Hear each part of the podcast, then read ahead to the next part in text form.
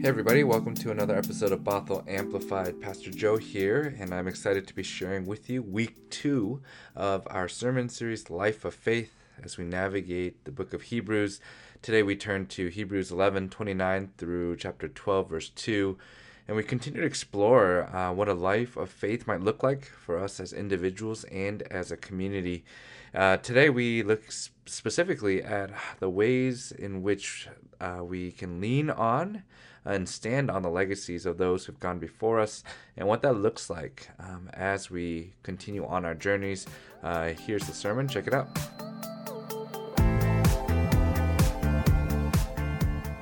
You know, one of the things that my family has set up at home is an Alexa device. You know, Amazon Alexa, and we and we use it for a lot of different things. Um, Alexa, what's the weather like today? Or, or, or we use it to turn on uh, different lights and turn off some lights and uh, maybe set some reminders. Uh, for example, uh, Amazon, uh, Alexa tells me and reminds me to take my vitamins every evening, or uh, it reminds us of the day's events. And, and one thing in particular, every night at 7.30 p.m., it starts to play music to let us know that it's time for our bedtime routine. We have a six-year-old and a three-year-old at home. And for a while, uh, the first song on that playlist was a theme from Pokemon. It was The Journey Starts Today. Whoa. And I gotta say that the journey definitely began. I mean, for those of you who have experienced children and toddlers of that age, uh, getting to bed truly is a journey, right? I mean, more water, one, one more page of the book. I'm hungry. I don't want to brush my teeth. And, and that's just me. Like, they have their own issues that they deal with. Joanne and I, we quickly realized that we needed to start the journey sooner. Right? And so we, so we bought this uh, wall calendar, uh, this daily calendar that we uh, go through our day every morning with, with the kids, we, including bedtime. We, we start with uh, school at this time and daycare, and, and we have taekwondo at this time, and we have online painting class, we have dinner, and we have bedtime. I have to say, it's really made a difference, right? Rather than starting the journey at that one moment, we've come to learn and recognize that it truly is a journey from the morning to the evening, from even day to day, week to week, month to month. And I, I started wondering if perhaps our faith is not too different from this, right? Because we have these moments in our faith we have moments of learning and moments of growing and moments of praying and moments of doubting and, and moments of praising and moments of questioning. And, and all of these moments together build out our journey. And I truly believe that God desires relationship with us, that God invites us into relationship with God on this journey that is a life of faith. And so we're navigating through this book of Hebrews for these four weeks, and we're going to explore what life is, what life means for all of us to have that life of faith. Last week, when we started this series, we, we asked the questions why do we choose to be on this journey? Why do we choose this life of faith? And today, I just want to spend a few moments on who accompanies us on this journey. Who accompanies us on this journey? Now, we don't know too much about this letter to the Hebrews. We, we know that it was written sometime in the late first century, 80s or 90s, and it's not really clear who the author is or who the intended audience is. But we do know that the author is writing to a community of second generation believers. In other words, these people who learned about Jesus from the people who directly learned from Jesus. And as community, they've been baptized. They, they became the next teachers of this new way, and yet there was something that was preventing them from going deeper in their faith. And now the author believes that this community is in crisis. The community, they experienced great hardship because of their faith. They, they experienced public ridicule and the confiscation of property and imprisonment. And, and because of these pressures, some had given up on their faith and others had stopped participating in worship. And still others were growing weary of the suffering and were becoming disheartened by the delay of Christ's return. You see, these people were people who knew Jesus who had bought into the vision of Jesus and his new way of living. And then they looked with hope. They looked with expectancy. They remembered hearing about Jesus saying that he would be back for them to bring them with him to final victory. And now, a generation later, they're still waiting. They're still waiting. And so it's to this community that the author is writing. And as we saw last week, the author reminds them that faith is the assurance of things hoped for, the conviction of things not seen. Remember, there's a plan. Remember, there's a way. Remember that there is the assurance of God's preferred future ahead, so have faith. Not in what is directly in front of you, but have faith. Have faith in God. Have faith in God's plan. And it's this faith that has sustained the generations of the past and will continue to sustain this community and even us today. The, the rest of chapter 11 goes through this litany of heroes and sheroes of our faith Abel and Enoch, Noah, Abraham, Rahab, and more, until the uh, author finally gets to verse 32 and, and asks this brilliant question What more should I say? For time will fail me if I tell it all. It reminds me of that beautiful scene in Sleepless in Seattle. Anyone?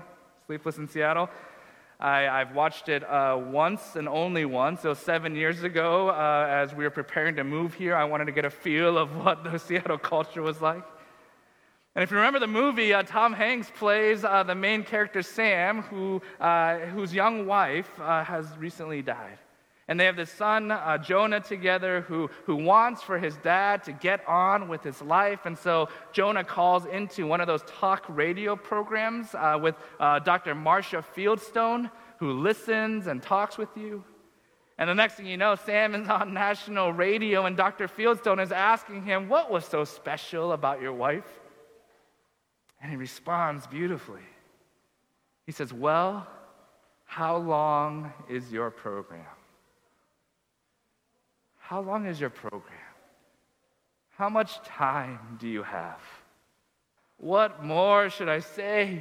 For time will fail me if I tell it all. You know, the author is asking the community, right? Do you get it now? God has been faithful. God has been so faithful from the beginning of time that I could go on and on and on forever telling of these stories of faith.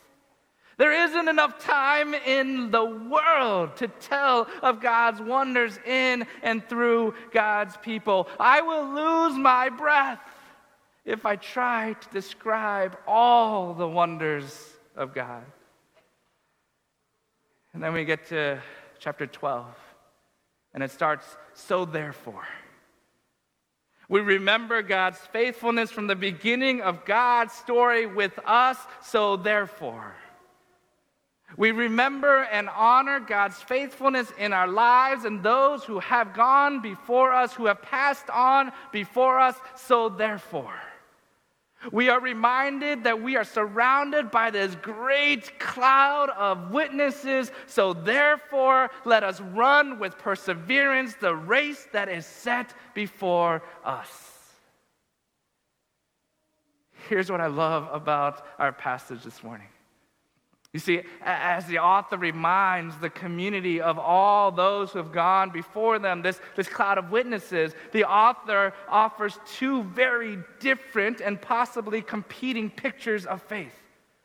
On one hand, the author uh, fills uh, the picture with images of triumph of conquering heroes and, and of, of crossing the Red Sea, of, of marching around Jericho and tearing down the walls, of, of shutting the mouths of lions, of winning, of strength. The other, it's a different picture.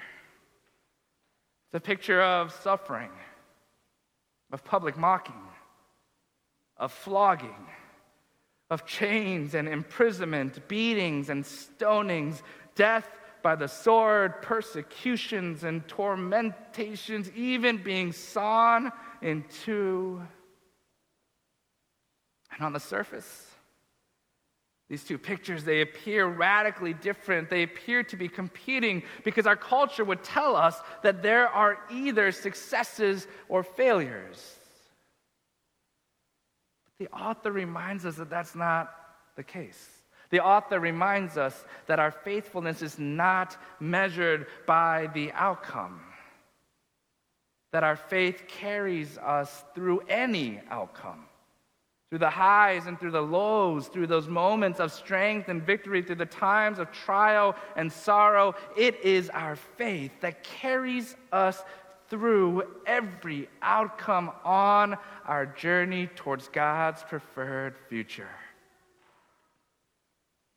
I think that's why the author combines these two pictures together. It's to encourage us, it's to challenge us it's to remind us that what is happening now isn't all there is. Because you see, if, if, if, we're struggling, and I'm struggling, maybe you're struggling, if, if we are struggling, and someone was to tell us that the only mark, the true mark of faithfulness is suffering, goodness, that would suck. Right? Our whole life has to be suffering, it has to continue on. That's what it means to be faithful. But if we are suffering, and I'm suffering, and maybe you're suffering, if we are suffering and someone tells us that the true and only mark of faithfulness is triumph and victory, then what hope is there for me? What hope is there for you? It's this mixing of triumph and suffering. It's this mixing of the highs and the lows. It's in the mixing that God provides for us that hope because faithfulness shines both in suffering and in triumph, both in sorrow and in joy. Faith endures. And so we can endure. And it's because we're not alone. It's Because in the midst of all of that, we are accompanied not only by God, but by this great cloud of witnesses on our journey, on this life of faith. And we journey on, not because of the things that we can see, but because there is a hope for something more to come. Amen? I want to give you just a moment. Um, in the coming weeks, we're going to utilize uh, Menti in different ways, and we're actually going to take some polls and, and have some engagement back and forth, and it's going to be really cool. So be on the lookout for that. But right now, I just want to just take a moment to see if you would just reflect and ask. I want to ask you, who is in your cloud of witnesses? And don't just think about the positives. Don't just think about the people who have done well or who have succeeded. But who are the people? who have come before you and me and us that have shaped our faith and inspires us and pushes us onwards to endure all that there is to come. Let's just take a moment to reflect on that, and then um, I'll close us out in prayer. So be thinking about the question who is in your cloud of witnesses? Just take a moment. God, through it all, we trust that you are with us and that you journey with us. And we thank you for the gift to journey not alone, but with those in our community present and who have gone before us. And we thank you for the challenge and reminder to continue on the race with perseverance, to endure all that is around us, and to journey through this life of faith in the celebrations and the highs and in those times of sorrow, in those times of doubt. In all of that, God, we thank you for your faithfulness and we pray that you would inspire us to be faithful in turn. We recognize that it doesn't mean that it will all be good. We recognize that there will be times of challenge and trial. But through it all, we pray that you would give us the boldness to be the people you call us to be, that we might be part of your transformation in the world, that all may know your love and your grace, your hope and your peace. It is in Christ's name that we pray. Amen. All right, so that was part two of our sermon series, Life of Faith. Um, I hope you were inspired and challenged, um, and hope there was something there for you to take with you throughout this week. Uh, something around the people who've informed your faith or who uh, you lean on, uh, those who've gone before you. Um, make sure you check in uh, part three next week. We'll have a special guest, uh, our, one of our friends on the Bothell Amplified podcast, as well as a personal friend of mine, the Reverend Jasper Peters, will be uh, preaching and sharing the sermon. So uh, you are in for a treat. Please do uh, check that out next week. In the meantime, have a wonderful, wonderful week, and we'll talk to you soon.